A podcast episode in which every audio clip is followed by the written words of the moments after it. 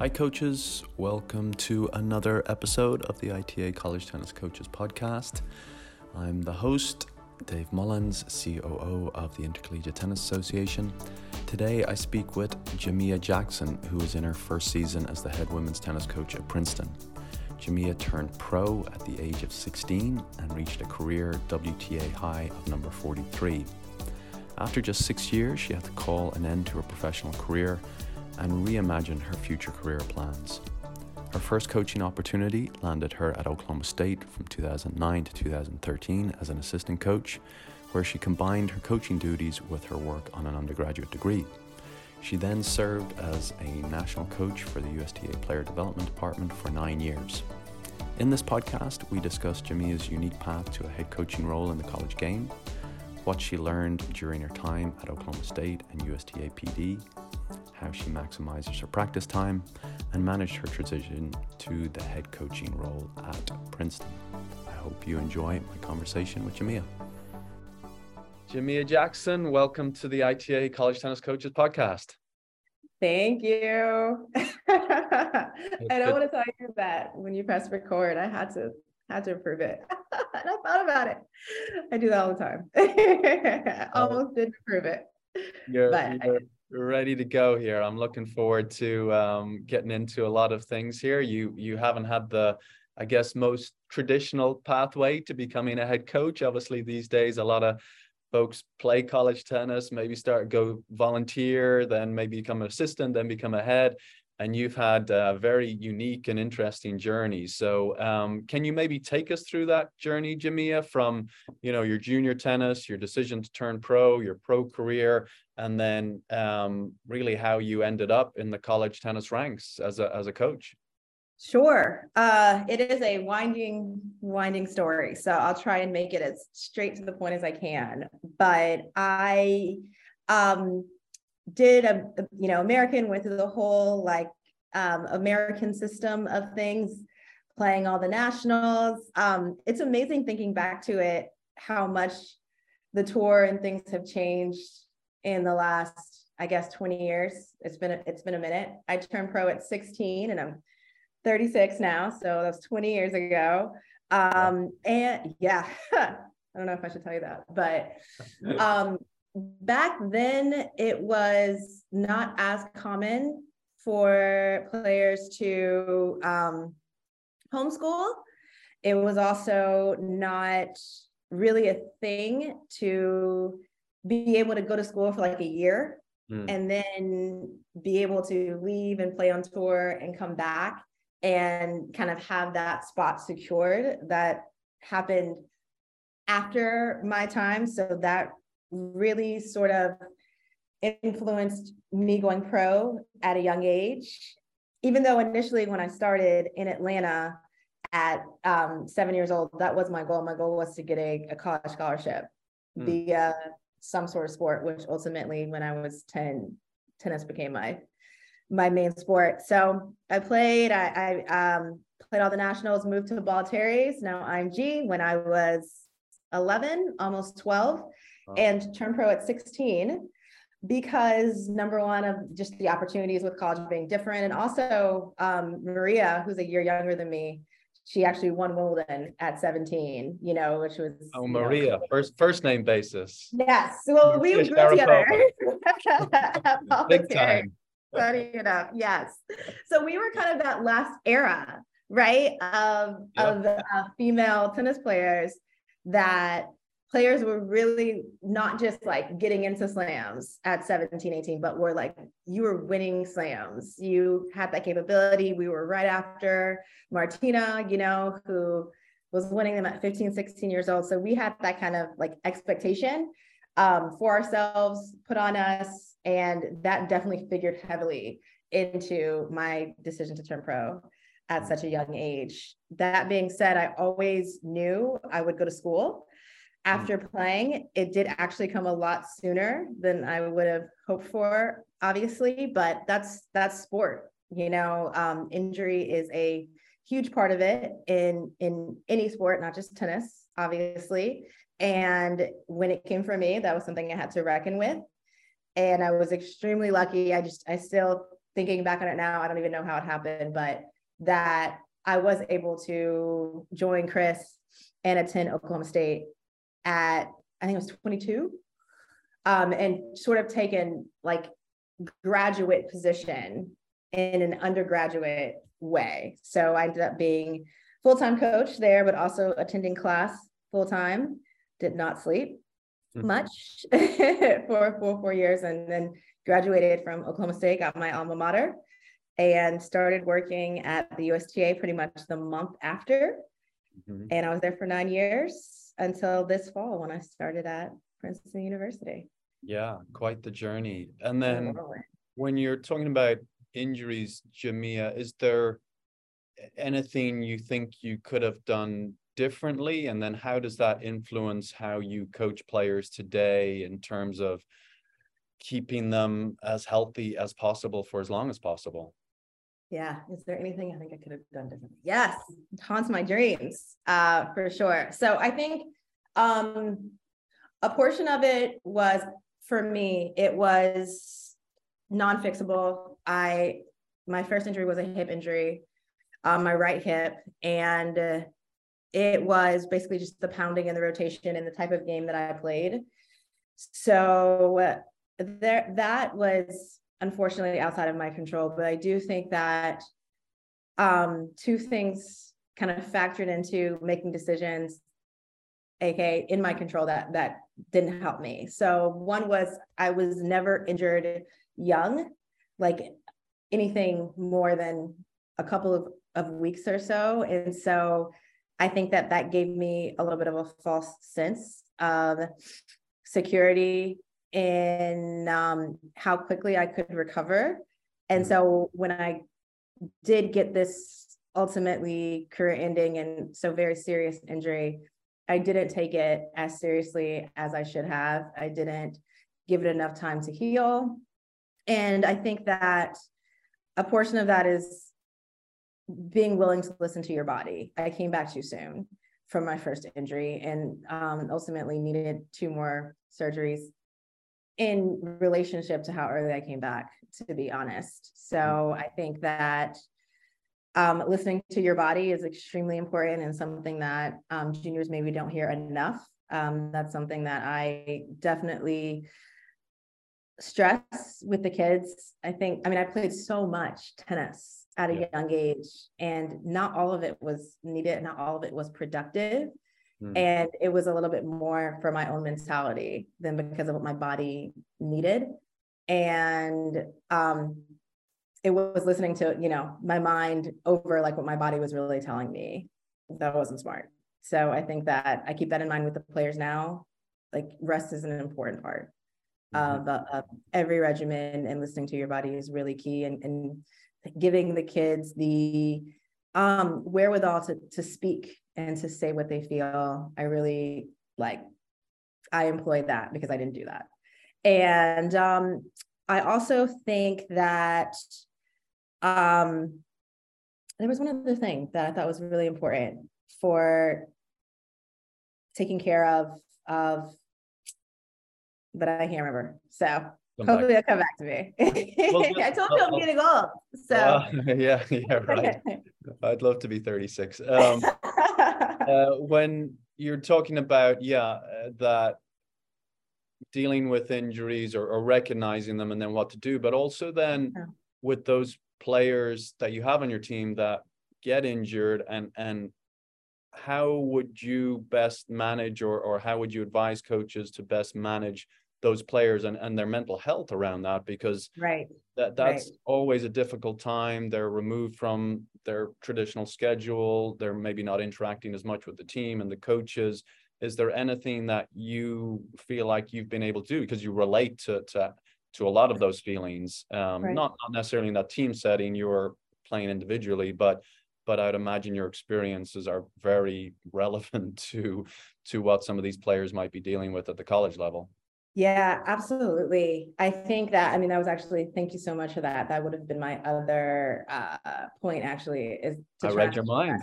Yeah, you're good. You're good at this. um, to try not to stress so much, you know, because that does put you at more of a, you know, um, more liable to get injured when you stress out over things. And you hmm. just at, at that age, like everything just seems like such a big deal, you know, and everything's not such a big deal. And helping people kind of keep perspective and um, not take themselves and, and everything that kind of comes their way so hard and, and make it such a big deal, I think is really, really important, just like perspective for things. And then I think um, getting things fit like dealt with early. A lot of the juniors that i kind of see and even some of the you know the collegiate players and my different kind of dealings with them whether that be oklahoma state or that be here or that be um, at the usta when we'd have summer teams and things like that there is a little bit of a tendency to think things are okay you know to not get things checked not go to the trainer as soon as things kind of happen not get the MRI, you know, immediately. And you look back and four or five weeks have passed, and maybe you've continued to play on it, and things have gotten worse. Whereas if you would have dealt with it at the jump, you know, you could have nipped in the bud.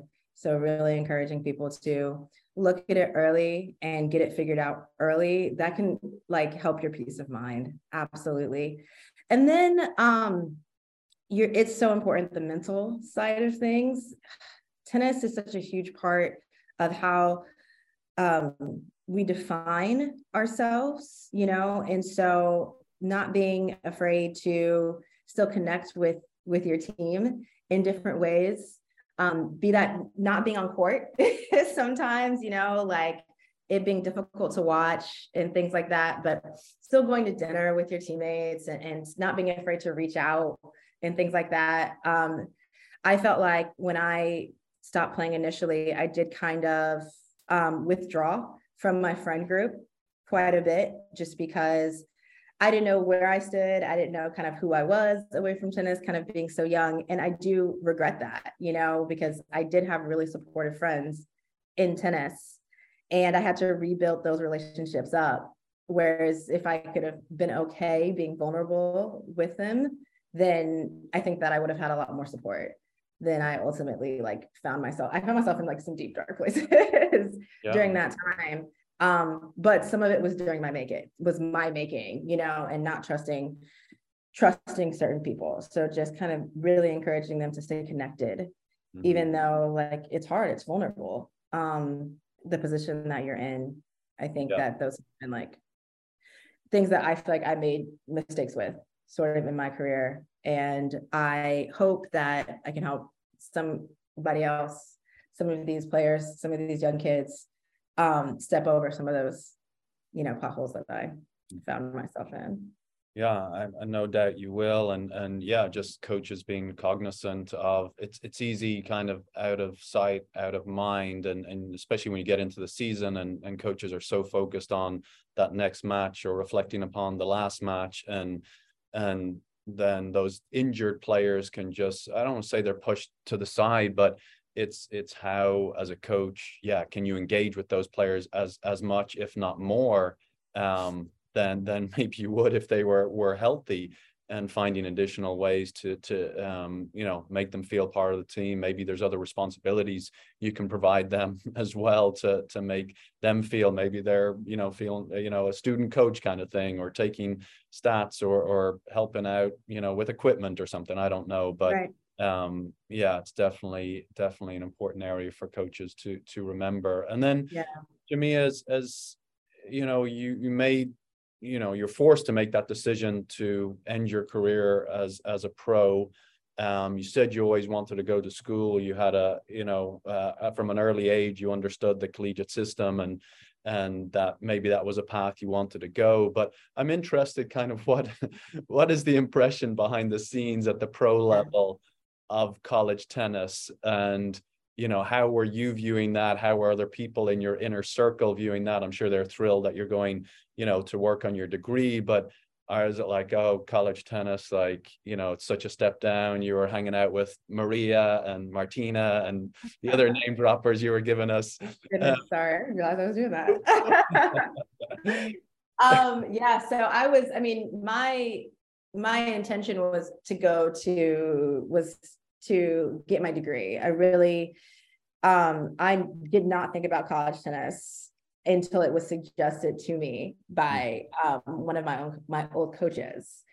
To be completely honest, I think that um, it was one afternoon. It had been a week long, uh, a week of me making a lot of calls to people in my circle. I guess now they call it teams. We didn't really call it that back then, but coaches and and um, my agent and um, sponsors and things of that nature, kind of telling them I was taking a break. I didn't know it was next, but that I was gonna mm. go to school. And um, my old coach suggested that I, if I went to school, I look to stay connected in tennis, and I try to be a college coach at some at any school. You know, the, the conversation really didn't go any deeper than that, but it a light bulb kind of went off, and I was like, oh, okay, yeah, that interesting. And uh, this coach, it was my old coach, who's now the director of tennis with the USTA, Ola Malmqvist. He put me in touch with Erica Perkins, who we all know, I'm sure. And at the time, she was the liaison between the USTA and um, college tennis. Yep. And she helped me, yeah, in every way, kind of prepare resumes and things of that nature. I, I, was not, I didn't really have a great grasp on, on that.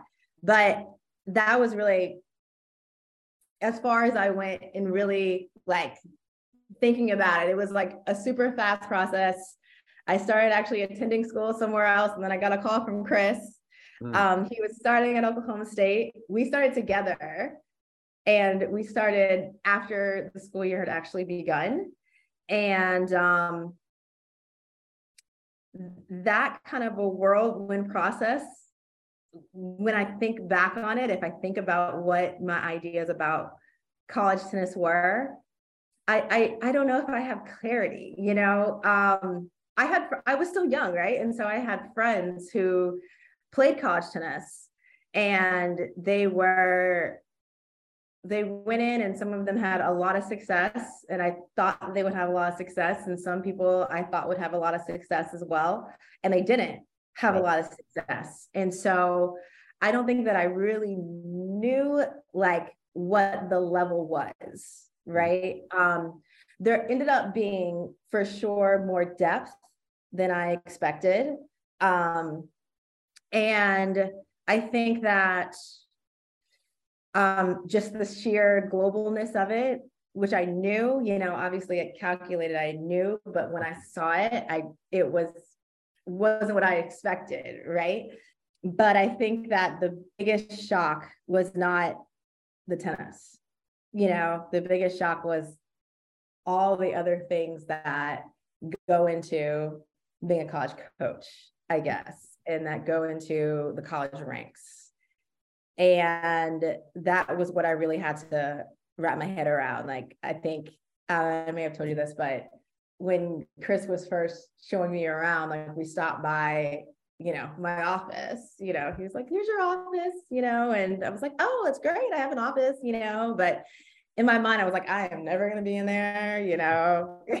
And be on court all the time. And yeah as we all know that that was my folly.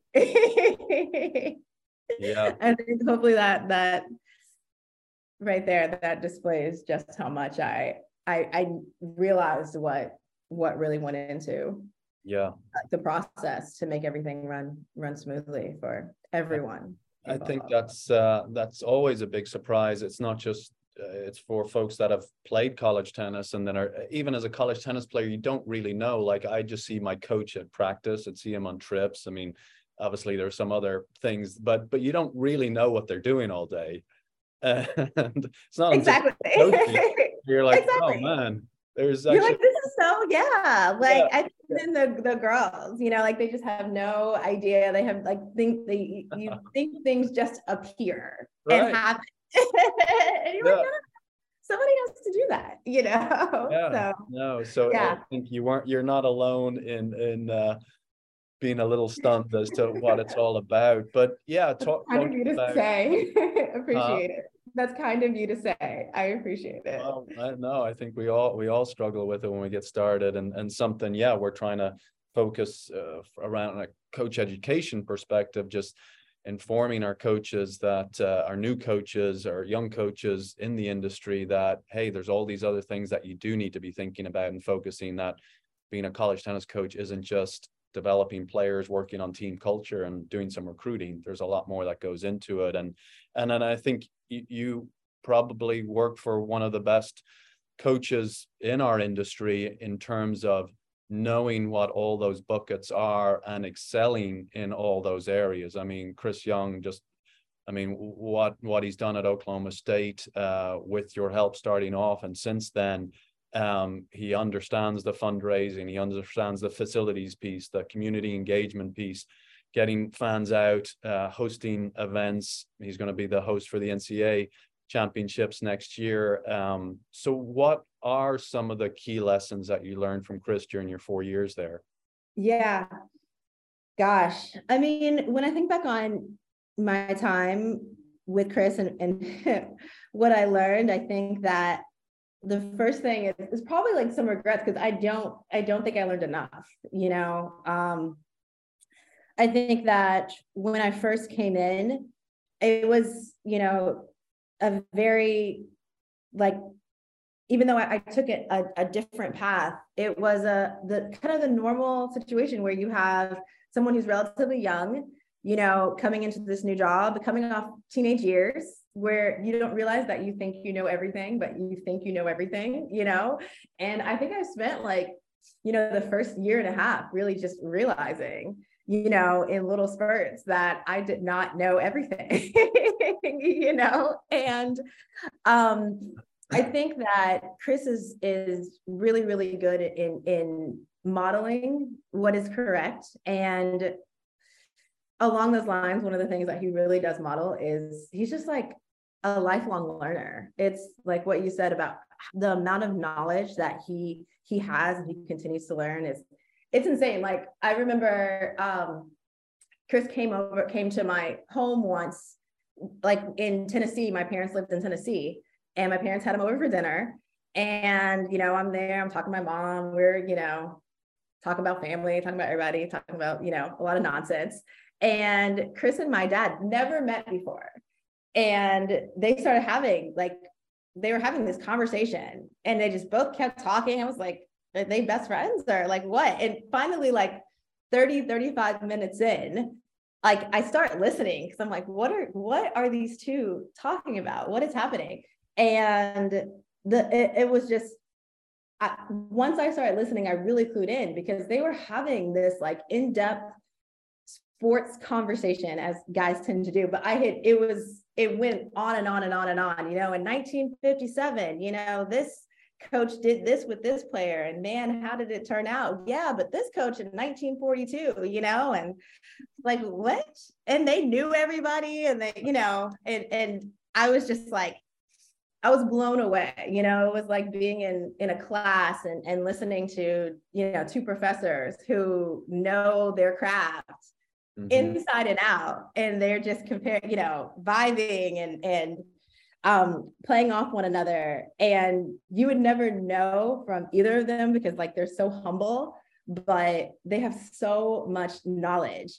And they were listening to each other and taking that in and and cataloging it. And then would you knew it would kind of come out in the future. And that's kind of how Chris is about like everything, you know, like again, he's so humble, he has no ego but he knows so much and he's always learning. And so, yeah, he knows how to fundraise. Yeah, he knows about facilities. Like, because of that, because he's always, he has no ego. He's trying to learn. He always thinks that he can, he can get better.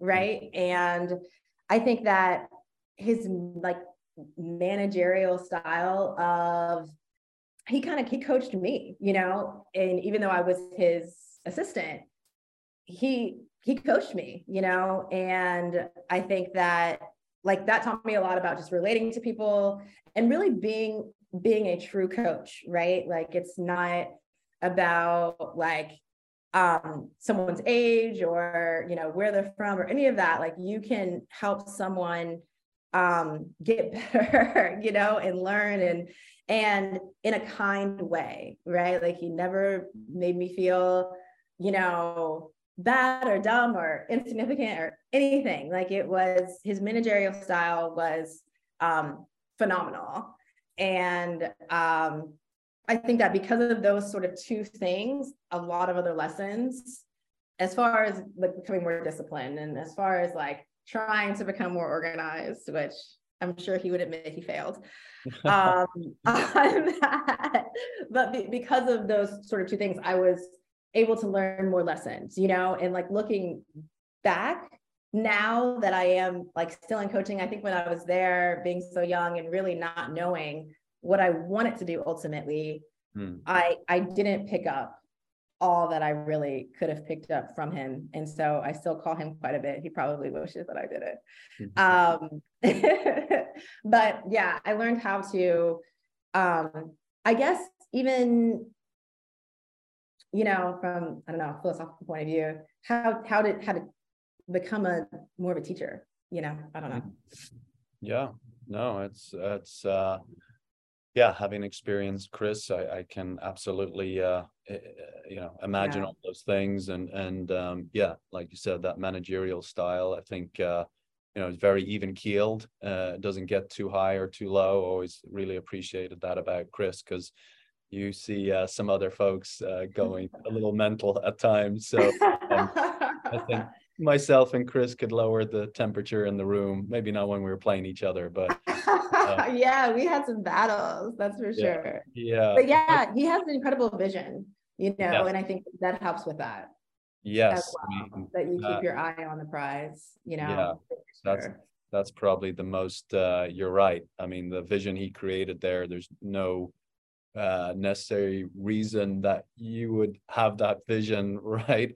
Um, and maybe being from there helps. I think maybe if you're from, you know, or a location or understand the community, he's from Oklahoma, he understands that area and uh, was able to create and then realize this vision uh, for what that program could be, and and it's truly amazing, remarkable um, story, and and uh, yeah, we're lucky to have him in in the college coaching ranks, so he could yeah be oh. in any industry and probably making ten million dollars. I ask him that all the time. Why why are you college coaching? You could be running the country, and but uh, really good. Anyway, yeah, it's uh, amazing.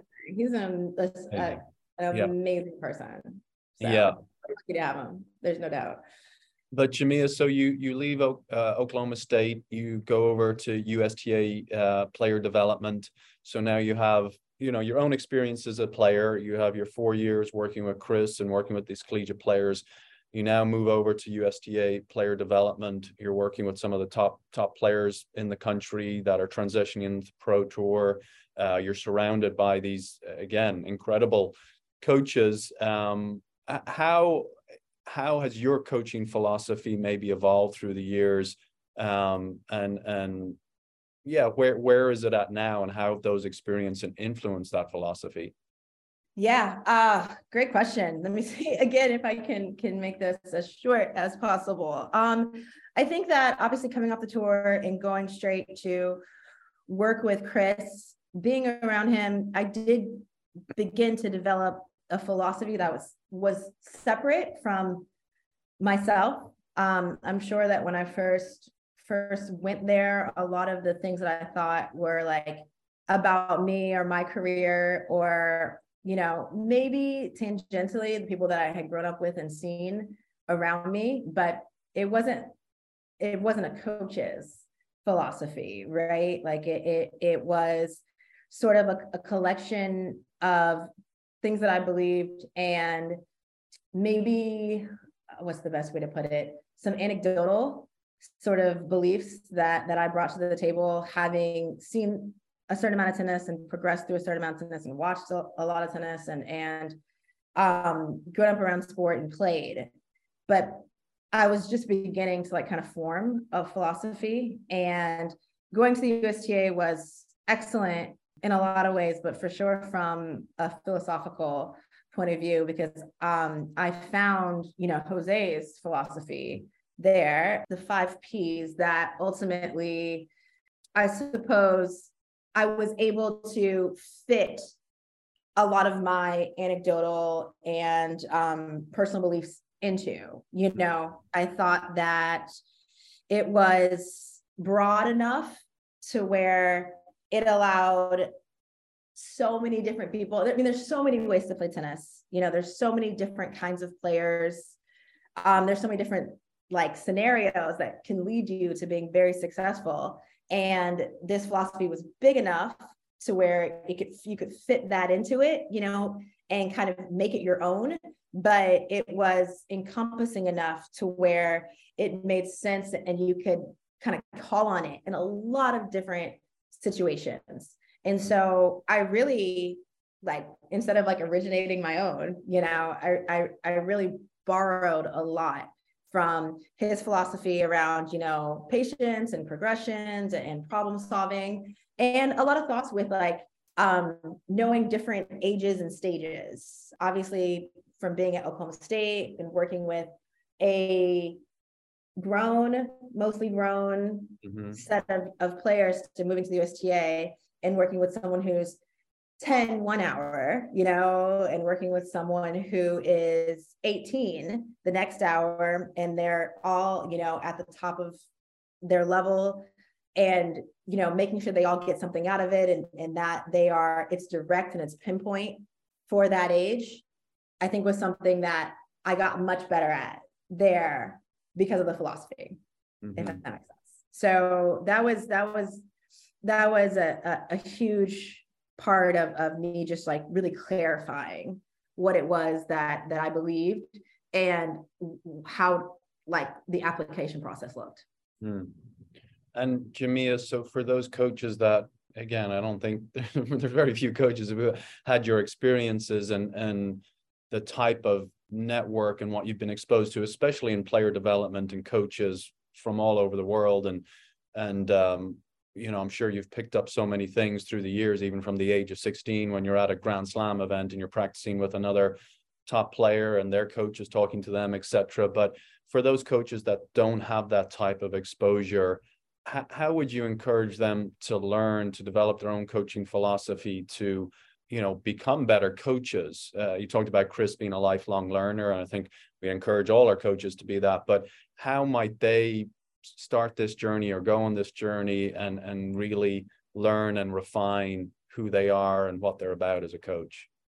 Yeah um, i think that like there are so many places that you can learn that's like sort of the best thing about like sport you know that it, it's a little bit more maybe egalitarian than other other different things in life so i think that like this podcast you know i think you and i have talked about that like mm-hmm. seeking out ways to learn people to listen to um when i was at usta like we demonstrated so many times just in front of each other you know, like we uh, went to a bunch of conferences and listened to other coaches. You can find a lot of that stuff online now, which is really, really nice. So you don't even have to have to be there. Using your network of coaches, like especially maybe older, more experienced coaches who you know, reaching out to them. I found that extremely helpful. That was really um, one of the most amazing things about being there that there were, you know, coaches who had been coaching for 25, 30 years, you know, and I would kind of have a situation that I was going through with a certain player and we would have conversations about it. You know, it was really, really nice to be able to kind of bounce things off of coaches instead of it always kind of being a trial and error type yeah. thing, you know? And I think not being afraid to have those conversations, you know, like we'd have conversations like, well, if I, you know, if I was coaching someone to play your player, like this is my game plan, you know, and and vice versa. And so like your players may never play, you know, and so it's not like one, it's not a just it doesn't hurt your player, but it actually helps them for you to know. Like they don't even have to know, like you to know how people would play them. And you also can learn a lot from like the players themselves. They have a lot of knowledge, especially um, as they get older, as they get better. Um, I've learned so so much from from every player that I've worked with here mm. and at the USTA and at at Oklahoma State.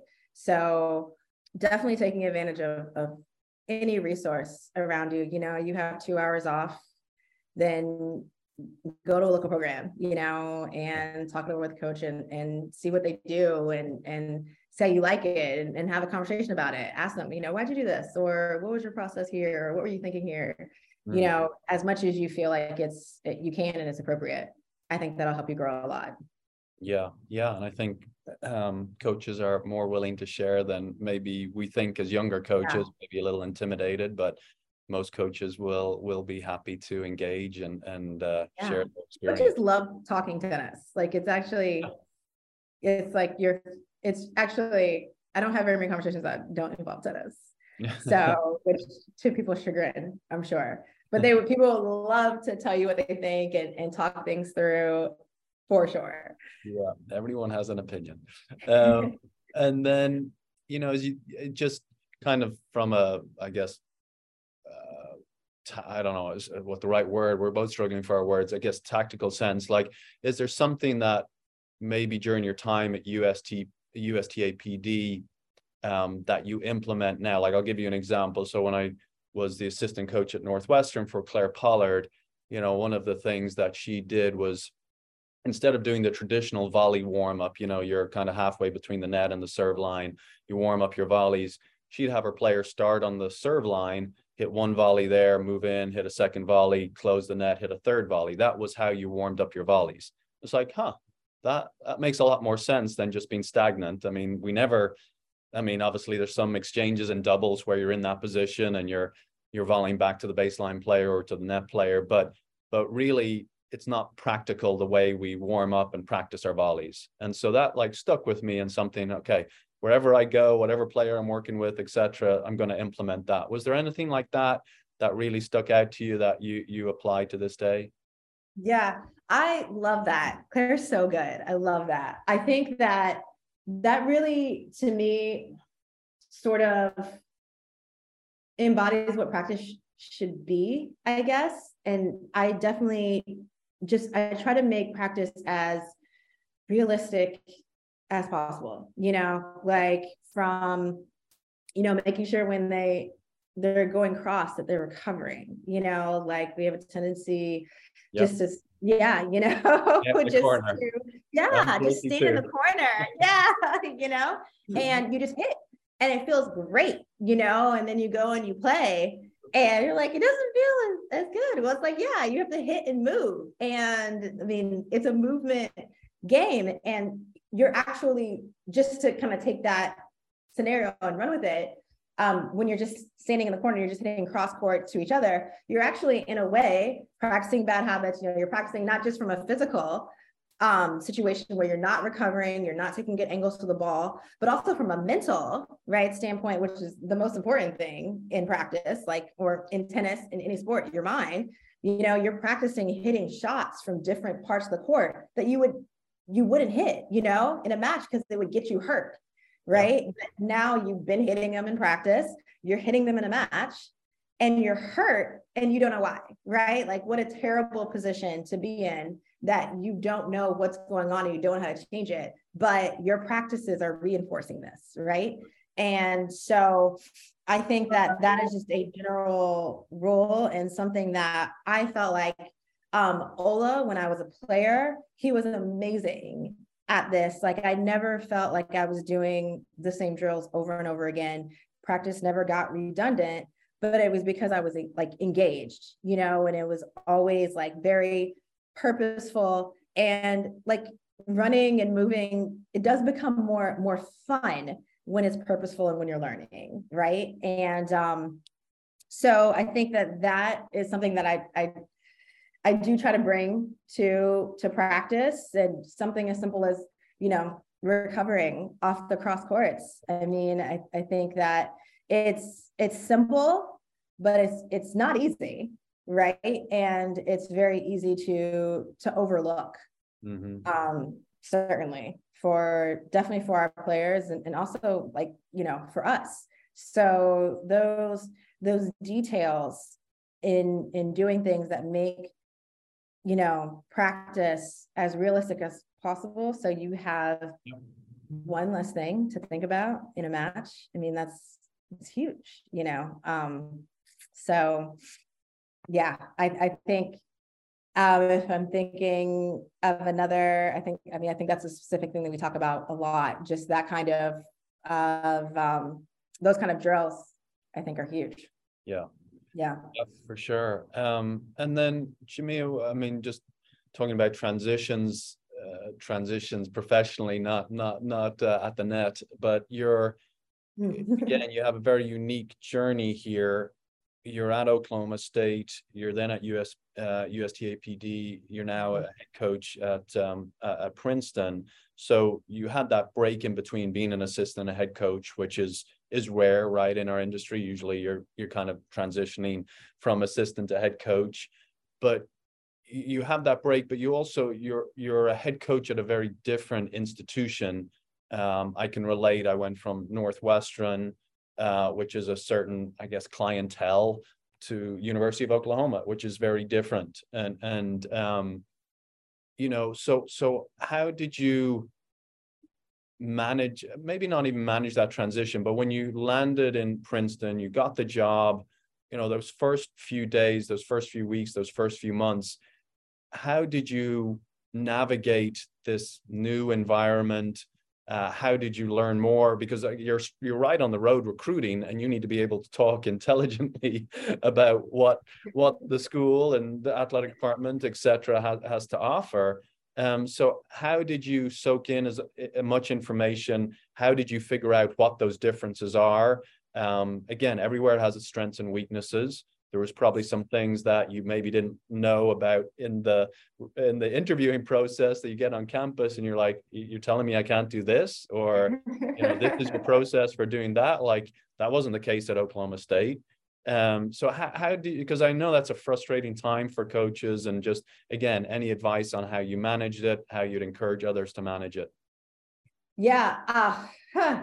i'm still learning sure. yeah. yeah for sure um definitely, I think that, well, at first, both are orange and black. So that was comforting. The colors are the same, but I think that that's probably where the the the similarities between the organization kind of start and end, right?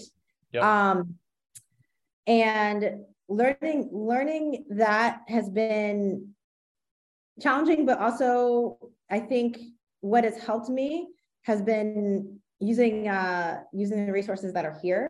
I think, and that that is the other coaches in a lot of situations. Um, getting to know, yeah, the the basketball coach and um, the track coaches. I mean, the, the some of the track coaches have been here for longer than I've I've been alive, you know, and so they are incredible resources. Like, you know, they they can almost like kind of see a kid and see where they fit know and kind of know where that kid like really really wants to go you know which is an incredible mm. kind of um in tuneness you know yeah. that only comes from from years and years and years of of of experience so that has been really helpful for me kind of using the other coaches as resources as much as possible using the players a lot for resources because it is it is completely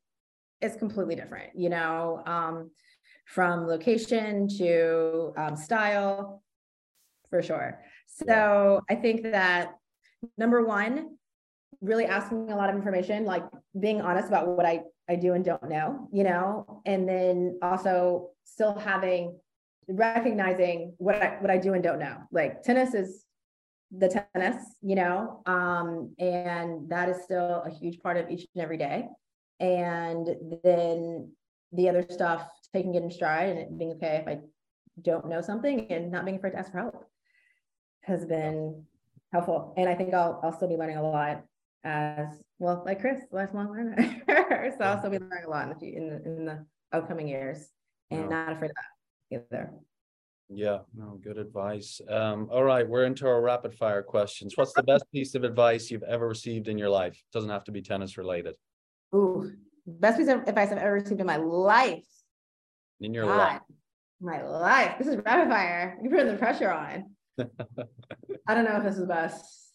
Sorry, but uh, I live by this. Respect everyone. You know, fear no one. I think that's respect everyone, fear no one. Awesome. What is is there a book, a podcast, article, passage, poem, video that's influenced your professional career in any significant way? Wow, you guys, you guys used all the all the media. Um, like Eleven Rings. Um, yep. for me, yeah. Uh, I think that what he did as far as you know finding a way to treat everyone individually um, on a in a team sport. I think that's huge. That's something that we try to do as tennis coaches um, for college, especially kind of players coming in used to it being just purely individual. I think that um, learned a lot from that, and as well, you know, just you know the mental side. That was really interesting, kind of seeing before it really like became a thing. You know how he, um, yeah. you know, how he. I mean, he kind of made it made it more of a thing, you yeah. know? Yeah. So yeah, that perspective is is of interest to me. Yeah, no, that's yeah, a great book. Uh, Phil. Jackson, everybody should read it. Um, yeah, that's a good one. Okay, and then now that you're a head coach, what is one thing you hope your players that graduate from your program learn from you? What's one thing they hope uh, or you've influenced in some way or the lesson they take away and will remember, oh, Jamea, Jamea taught me that? Um, I don't know. um, gosh, one.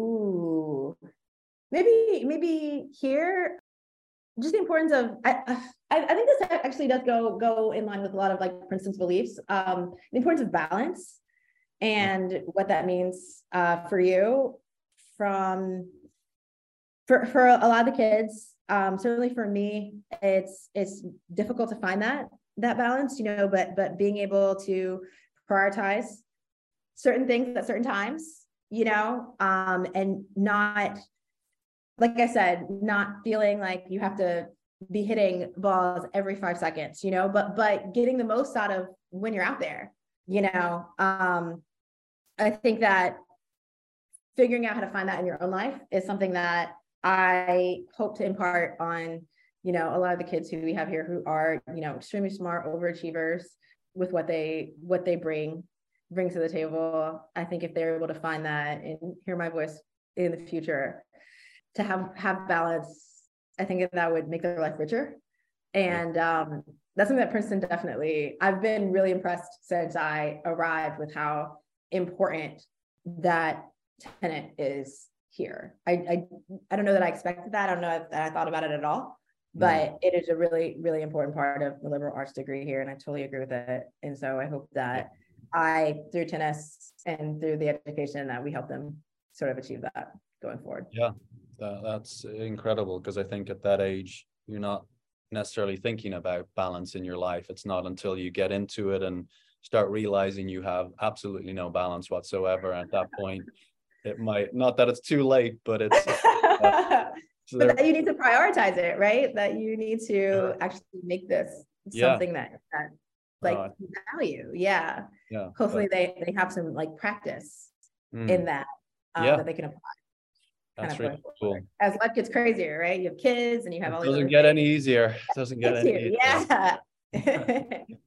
well, Jamea, this was uh, uh, an absolute pleasure. I am so thrilled that you are back in the college tennis coaching ranks. Uh, you know, the USTA could have you for a few years, but you're back now and you better be with us for many decades to come. So thank you for doing this today. Thank you so much. Coaches, just a quick reminder that our ITA College Tennis Coaches Convention will be held during the NCAA Combined Championships from May 17th to the 20th in Lake Nona, Florida. If you would like to learn more or register, please visit convention.itatennis.com. I hope to see many of you there.